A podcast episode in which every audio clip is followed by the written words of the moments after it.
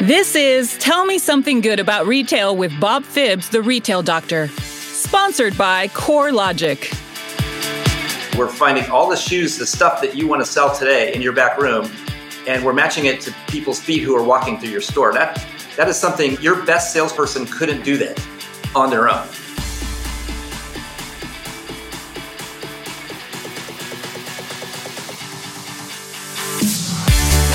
Welcome to Tell Me Something Good About Retail with your host, Bob Phibbs, the champion for a more human connection in retail for over 30 years as a retail doctor.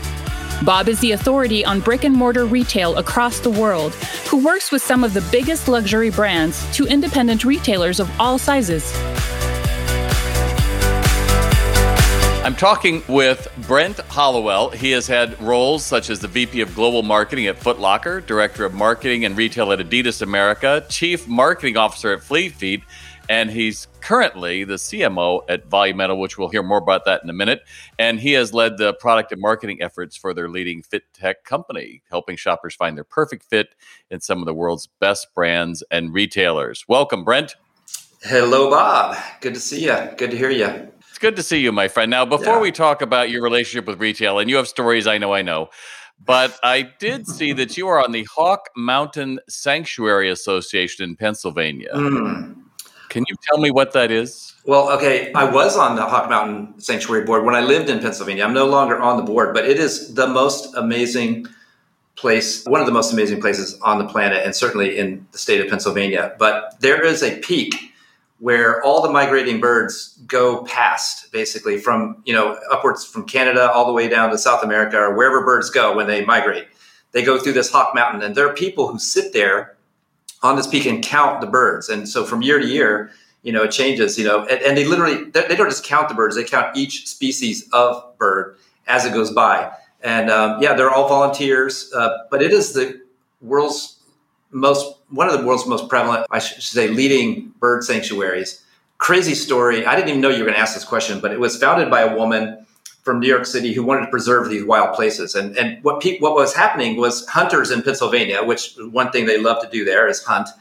They were just out there blasting these eagles and all these beautiful, magnificent birds out of the sky. And, and this woman, Rosalie Park, I think her name was. No, that's not right. I'm wrong. But um, she basically bought up the property and said, "You guys can't hunt here anymore." And there was there was almost like a huge turf war over because you know hunters would go out there and, and just fire away.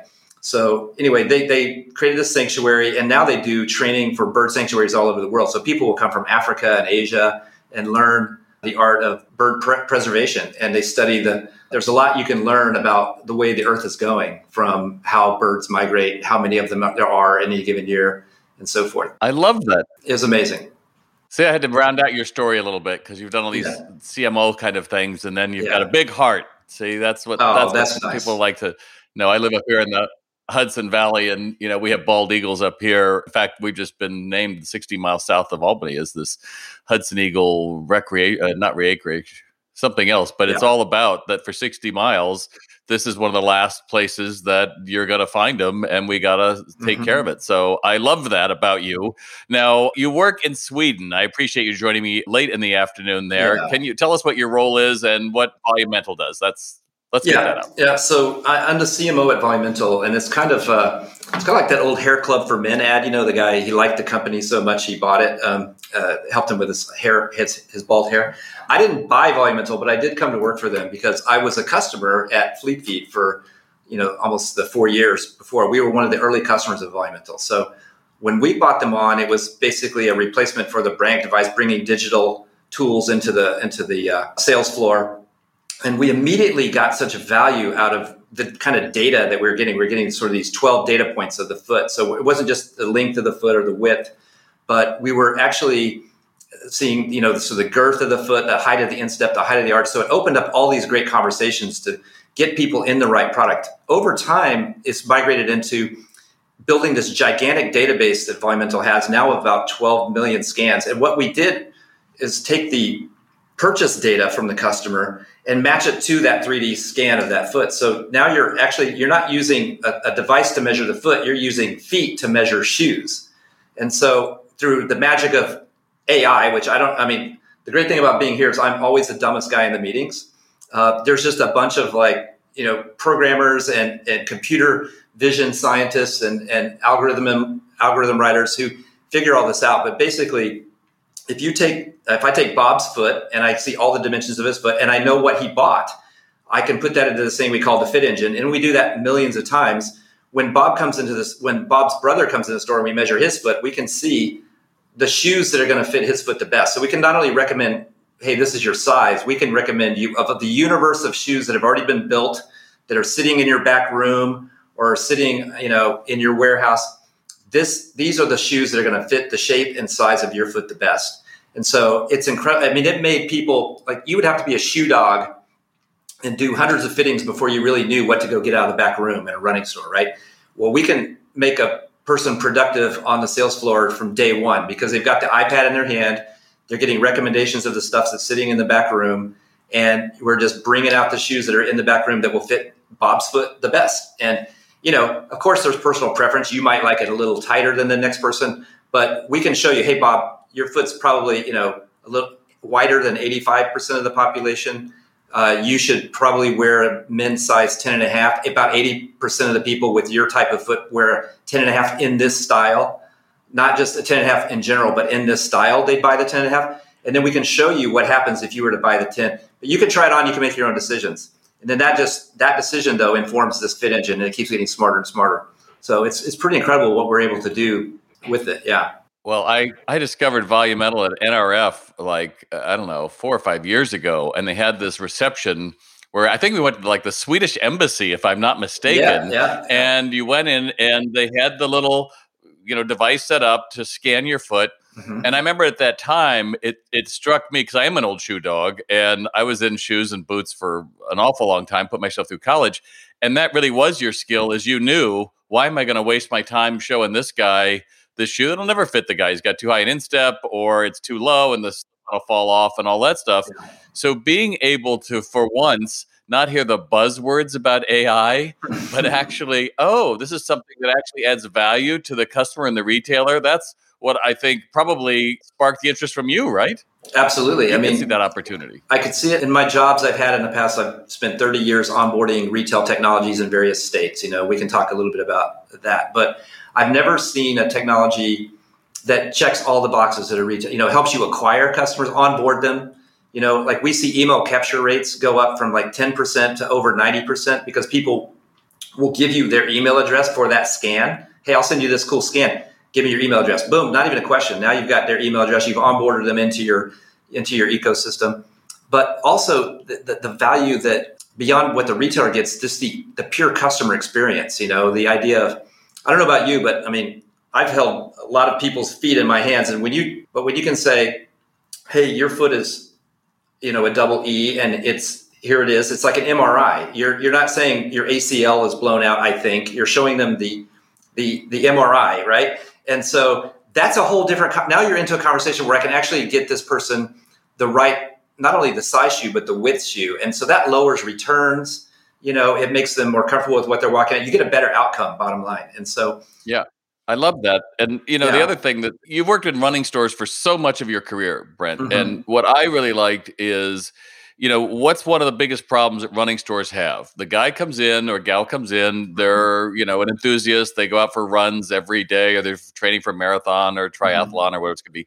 And the problem is that they buy the one shoe from you, right? Mm-hmm. And then they wear it out. And so then they just buy online and get, well, I'll just right. get that same thing. And what I liked about this is with pretty good certainty, you could say, you know, that worked really well, but these three others would be an upgrade to your product. Yeah. And now you've got data that supports it. That's got to be huge for the retailers that have gotten out of the discounting mindset, right? The ones who realize like the money is in fit, the mon- the money is in uh, cutting that that voluminous shoe wall that Footlocker mm-hmm. had, right? Here's 400 intimidating shoes. Good mm-hmm. luck. Yeah. And now you've you brought this down to, and these are the three just for you. That's got to be powerful. It's really powerful. I mean, at Fleet Feet, people hardly even shop the shoe wall. They just came in, were greeted, and we just started talking to them about you know what we had, and then and then we could just cut to the chase, right? They, they weren't sort of standing there scratching their head for 20 minutes and wondering should I talk to anybody or you know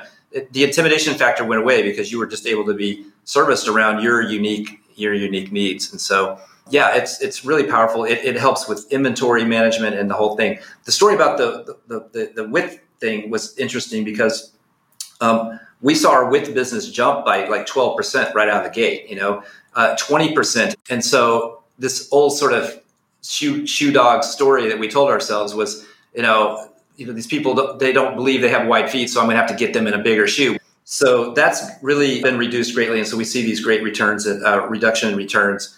And so, yeah, and, and it is an in-store tool. I mean, the, the thing you said about like you buy a shoe once and then you you go online and buy the next time. Well, what happens is they have such a great in-store experience. They want to do that again, and they want to see what other shoes fit them. They tend to, oh, there were some other things in there that that um, I was shown that I wouldn't have even thought of because I've been a you know a, an aficionado of this brand or whatever brand X, Y, or Z. So it opens up their mind. It opens up the salespeople's minds about they think they might know uh, what to pull out, but now they're pulling out some different things because the AI is basically saying, actually, you should and you have it in your back room, by the way. You know, you should pull out these other two and let them try it. So it's a great experience. What I really like about that is in a time with supply chain, all we hear about is there's 70 containers off of the California shore. It's like, shut mm-hmm. the hell up. All mm-hmm. that matters is sell what you've got. Mm-hmm. And so mm-hmm. what this does is yeah, maybe I am a part timer. I don't know what the heck the exactly. Adidas 85621 from last year was. I guess they're not selling. We should put those half off instead of, holy crap, you know, a lot of people, that's a great fit. We could easily turn yes. that without making the discount. That it, has to make a oh difference at the bottom line. Exactly. And as I think about the supply chain woes, I think all the time about how, you know, what our technology can do just from that perspective. You, are basically everyone's been talking about customization for years. We're going to custom build shoes, but there's no guarantee if, if feet and shoes aren't puzzle pieces. They're not plastic puzzle pieces. So just because I build a shoe that's exactly the size of your foot doesn't mean you're going to like it. it. You know, so what if we could use technology to take all the shoes that are actually already built and find the right feet in the world for those shoes, right? That's what's happening on a macro level, but on a micro level, we're finding all the shoes, the stuff that you want to sell today in your back room and we're matching it to people's feet who are walking through your store. That that is something no per, your best salesperson couldn't do that on their own. And so you're you're using the technology to help them. Right? They're not going to get that online either because no at the end of the day, that experience, you know, for me when I was uh, selling shoes, the whole goal is get that foot off, get that shoe off that foot if yeah. I get the shoe off, I'm in. You know, that's all I think about. And then with this, I think, all right, all I have to do is get the scan, get the scan, and the world opens up to me, right? The rapport building has got to make this easy. It's fun. Yeah. Let's try it. So what so this all sounds great. So what are some learnings that you found out when you did this that might have been uh, not so great? Because it's a technology. Let's face it, there had to be a learning curve. Oh yeah, yeah, yeah. I mean, first of all, uh, they had already decided on volumental before I was hired at, at Fleet Feet. So when I came aboard, my first thought was, "This is didn't we prove that scanning feet doesn't work like ten years ago at like uh, with Dr. Scholl's foot pads or whatever?" like this is terrible. And and and so first of all, that's that's a bad idea. Second bad idea is this company's in Sweden. Okay, it's it's 20 people in Sweden. Like this is going to be, we're going to send these machines out to 180 stores. Uh, this is terrible. So that all just worked. Like somehow these guys made these machines work, and we didn't have downtime. We didn't have all these technology problems. So that was a learning. But when we when we first um, tried to turn on the fit engine, the, the actual style recommendations thing, it was coming back with all kinds of wacky stuff that that you know the people on the floor, uh, the the people you didn't have to be a shoe dog to know that, that this wasn't a very good choice. And so the fit engine was actually we kind of launched it too early and um, and sort of had to go back and fix that and, and let more data, you know, get the algorithms better. And so we came back several months later and, and had to convince the, the stores to use the Fit Engine. But once they did, a few stores piloted it and said, "Wow, this is actually a really cool tool." Then it became much better. So you, you have learnings like that. No, no, no technology. I love every. I love technology because everybody kind of understands that it's always in data, right? Nothing is ever set. There's always a a V1, V2, V3. But the optimism, the optimistic part of technology is that you know, even if it's not perfect, it can get better. And this is what happens. So that, I think that's a great learning. Yeah, no, I think that's really important. I know we just refilmed all of Sales RX, my online retail sales training program, and you look back and you think, oh, I see what that was so cutting edge or so great at the beginning, and then you think you, you look at it again, you're like, oh, well, what else could we do? And I think ultimately, you know, I was reading an article this morning. They're saying is the deck stacked against small and medium sized retailers because of all the supply chain and all the big boys are doing all these mm-hmm. things. And I was like, the most creative people are the indie retailers. They're yeah. the little speedboats that are figuring it out. And you look yeah. at Fleet Feet in particular, and what they have got this passionate group of running stores yeah. who are competing against the Nikes of the world and people getting an awful lot of PR. So, in your experience, and I know you've been in sports marketing and an awful lot of, of different things, what would you say are like the top five things that retailers do really well mm-hmm. in the best stores that you see? But I also, you know, we do need the five things that you think they shoot themselves in the foot or do wrong. And this has nothing to do with who you work for right now. Just you're an expert. I want to see what you think the five best and then the five worst. Okay, you do a trick question at me here, so I don't really. I have a hard time counting to three, so I'll try Whatever to. I'll, I'll do the best I can with this. All right. One thing is the, the, top five and the bottom five are the worst five are probably you know I, one thing I've learned in life is our best strengths are sometimes our biggest weaknesses. So I think there'll probably be some overlap between what people do well and and, and, and what they don't do well. But I think you know, I'm a branding guy, I'm a marketing guy. So I think what the best stores do, the best retailers do, whether you're a single shingle, you know, mom and pop store or you've got a chain of stores, the very best ones define early on who are we you know what is our brand you know what's our why if you will like what what are our brand standards and so with that it's kind of like it starts to, if you understand why you exist like what why would someone come to my store? They drove 15 miles. Why did they come here? What are we going to provide them? Defining that um, really typically is the indicator of you know you're going to have a good experience in that store. So you know sort of defining your brand and then aligning your practices behind that, not just saying this is what we mean and then hiring somebody who can't possibly deliver that experience or you know hiring them and then not training them to deliver that experience. I see a lot of uh, people so so that's the best thing you can do is set the brand, hire the right people to deliver that experience. I, I really do think it's a people thing frankly, more than anything else that you buy or bring in. We're totally in alignment, my friend. Okay. If you don't hire someone that's trainable and you don't train them, you, have already set the game against yourself. So yeah. I don't care what you say, customers are important. It's clear it isn't, right? Yeah, absolutely. And then I think it's about um, what do you do after you sell them, right? So you know how do you how do you sort of onboard them into your ecosystem and give them something to take away or something to remember that it's going to bring them back you know and so i think you know today it's like capturing email addresses but it could be something i remember you did a clinic i saw a long time ago that um, you pulled people up and you said uh, hey let's let's we were talking about trails that are good in the local area give me your phone and you recorded yourself say hey hey joe we talked about this and um, I want to just remind you that these trails are over here. You know, this trail's here, this trail's here. Don't forget to go out and run. You put it right on their phone, right? And they walked away. That's a memorable experience that you actually physically take out with you. It's not the standard stuff. So I think retailers that find that little extra secret sauce, whatever it is, you know. And it's fun. I think it's got to be yeah. fun for whoever, right? Who's on the sales floor because it's not a check mm-hmm. the box. It's like, how cool would it be if you were a customer and mm-hmm. a new runner doesn't know the area and you say oh the chattahoochee trail just starts out here it's easy yeah. but you know we do a run too and, and they're like oh i could yeah. participate too it's like yeah, yeah, right versus you know if you l- sign up for our friends and family we'll give you 10% off you're not right. like oh no no. everybody's like yeah okay you know i'll give you a fake email address to get out of here but i don't want you know this this but like you just put that down on their cell phone was they, they're going to remember you. Um, so i think you know that's that's clearly something that that you can do.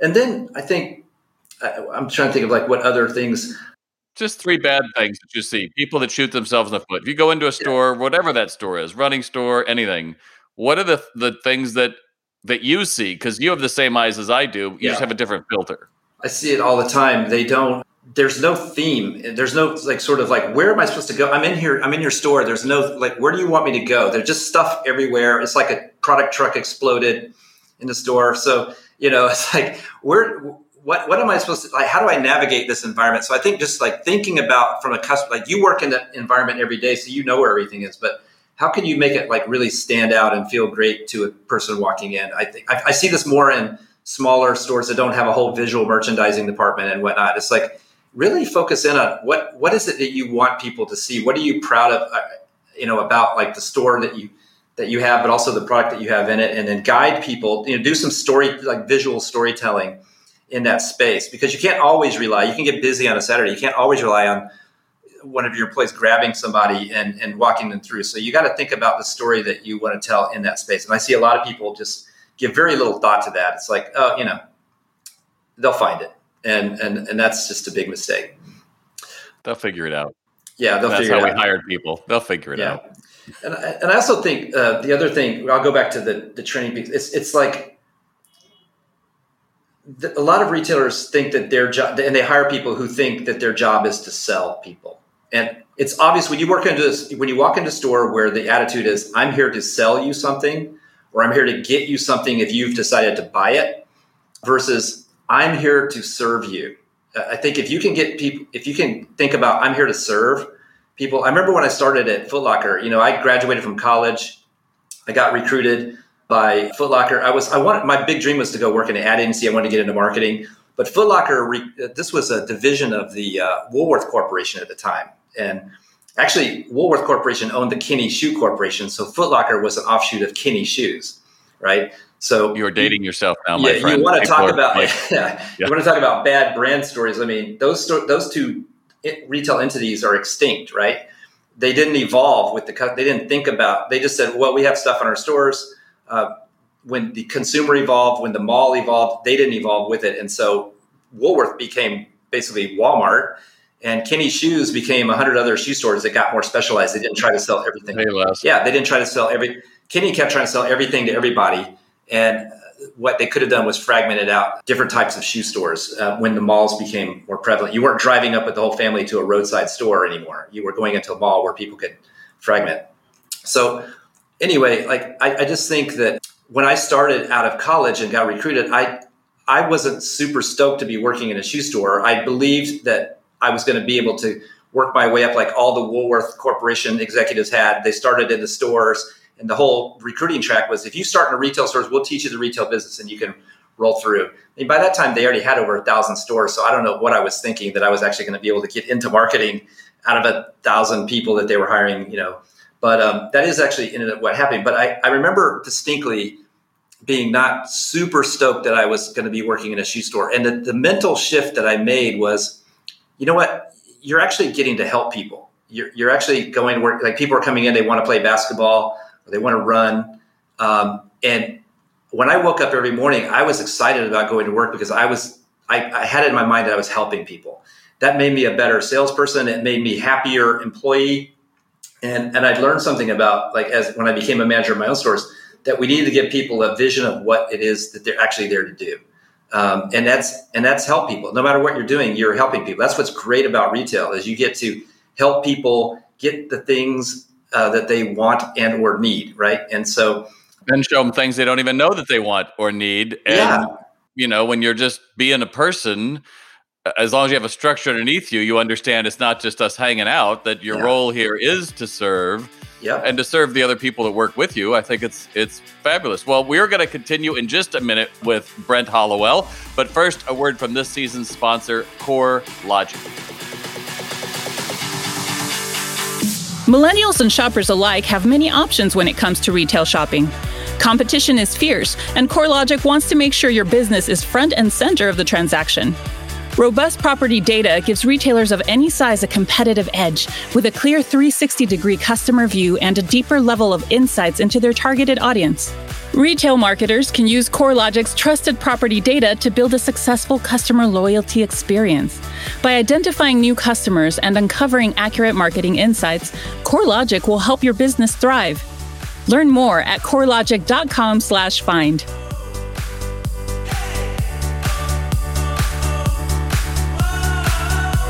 Okay, and we're back with Brent talking shoes, talking Volumental, talking hawks up on a mountain. It's, uh, good. So What yeah. kind of innovations have you seen in marketing? You know, I think it's easy for so many retailers to chase the shiny object. Oh, I should be on TikTok. Oh, we should be doing a Facebook live stream. Oh, we should, right? And and no one can do it all. Yeah. But what are those changes that you think if you had your own store let's say a group of two or three stores yeah. uh, retail store some kind where do you think there would be value or where we're going that you could recommend well i mean I, i'm going to assume that everybody got the memo during covid that whether you like online or not that you that you've got to be online right uh, you, you may not love it uh, but it it was a lifeline for a lot of people during COVID. And if you if you had been rejecting it before, you were in scramble mode for survival. So the world isn't going backwards. You know, there are people people are going to, you know, even before COVID started, eighty percent of the people started their their search for products online. You know, in the shoe in the shoe business for sure.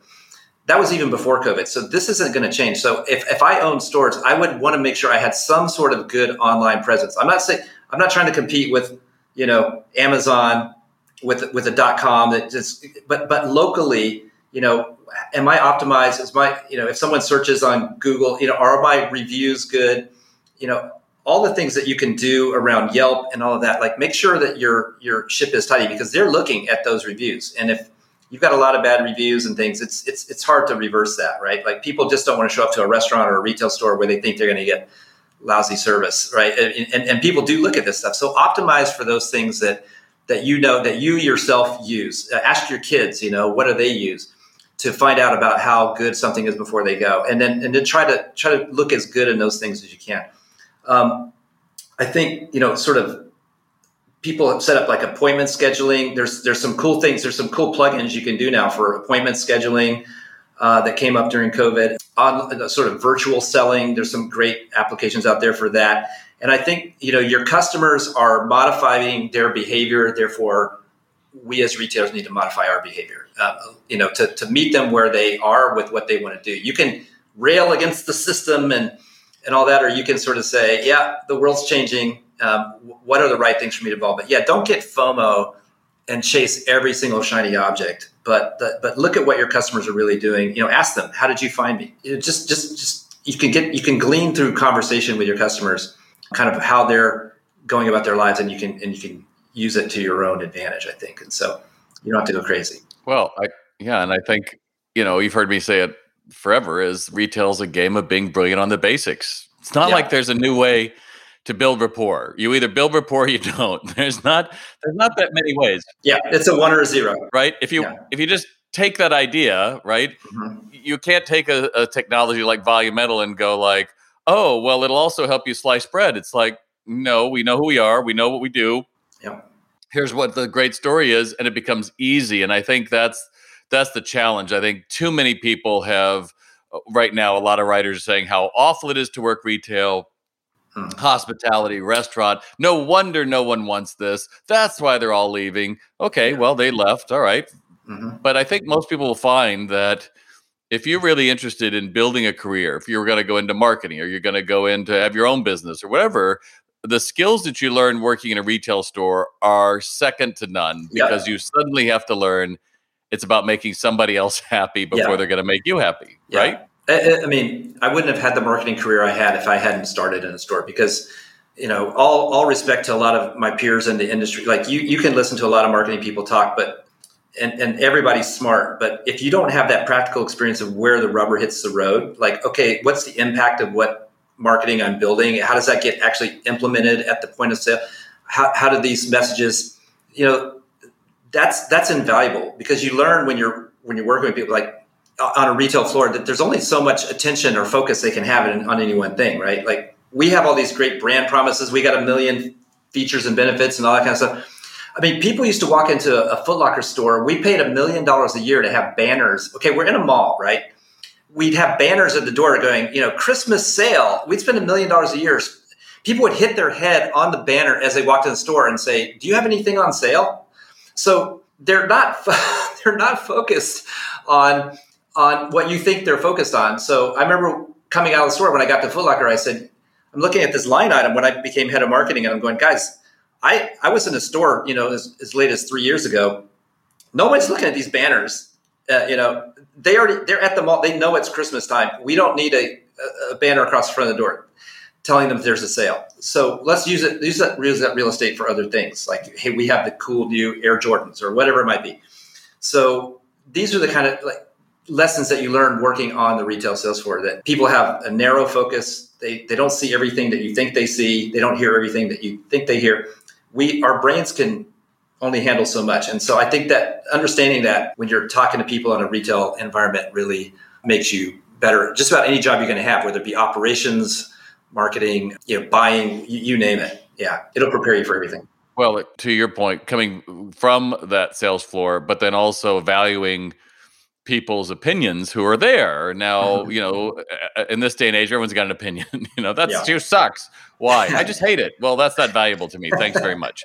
But if if I'm bringing this shoe out eight times and eight times people are like, yes. yeah, there's just something about it. That's probably information that would be valuable, if nothing else, than to the buyer. Mm-hmm. Because it might be something wrong with the run. There's a million things, but I think we have so vilified working in retail that we yeah. haven't really passionately gone into schools and said, look at all the people that are looked at as uh, great, almost like 90% of the leaders that you follow, and they're inspirational or doing things or actors or other things, at some level, they probably had a connection to retail. They started, yeah. They probably had, had they were selling ice cream cones at a you know a, a shop or doing something where they had to deal with you know customers and understood that uh, where the rubber hits the road, like your stuff has to work where the rubber hits the road. And I think that makes you a better business person all around, whether whatever role you end up with. I mean, it just just even just basic people skills. You know, you can't you can't you can't work in retail and be and but that goes back to the question you asked about like what makes a store great or not. Like I think one of the reasons it's easy not to want to work in retail is because a lot of retailers don't make it a place that you would want to work. Like make it a fun and engaging but they don't train you. They don't uh, give you a, a, a, north star to follow about why you're there what you're doing and, and then and then reward that great behavior when you do when you're doing the right things. And so it's pretty easy to quit a job like that right? I mean so yeah absolutely i, I was talking to tom sullivan founder of uh, lumber liquidators and cabinets to go in a few episodes earlier and he mm-hmm. said my goal was to build a company i would want to work at oh, and man. i was like dude that's it That's right? the simplest. That's yeah, that's the simplest way you could put it. Or like, you know, if you have kids, you know, like, would your would you want your kids to work there? Right? Are we building an environment where I want my own kids to work? And I think a lot of retail store owners or operators might, you know, if they really thought about it, you know, and thought about it honestly, is like, yeah, would I? Am I doing? Am I treating these employees that I'm hiring like I would want someone to treat my son or daughter if they came to work here? I think the going joke I've always heard is, "Oh no, I wouldn't want them to work that hard." and they don't even value the job that they have learned on the fly. So we're yeah. we're coming to the end of our time here. You've been great over in uh, Sweden to talk to you, Brent. But the not but but and the title of this podcast is "Tell Me Something Good About Retail." So tell me something good about retail today, Brent.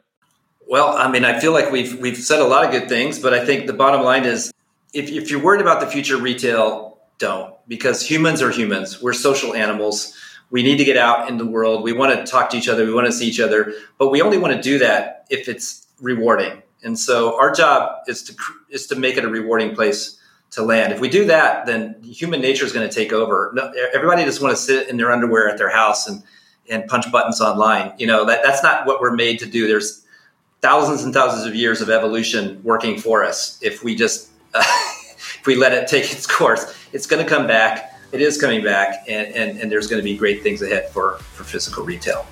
Fabulous. That's a great way for us to end today, Brent. And I appreciate you being on the podcast with us today. You betcha. Great to see you, Bob. Take care. You've been listening to Tell Me Something Good About Retail with Bob Phibbs, the retail doctor. As a listener, you can receive free information and guides when you visit retaildoc.com and sign up for our exclusive weekly newsletter. Thanks for being with us. Remember to subscribe on iTunes, Spotify, or wherever you like to get your podcasts. To virtually bring Bob to all of your crew and associates, check out www.salesrx.com.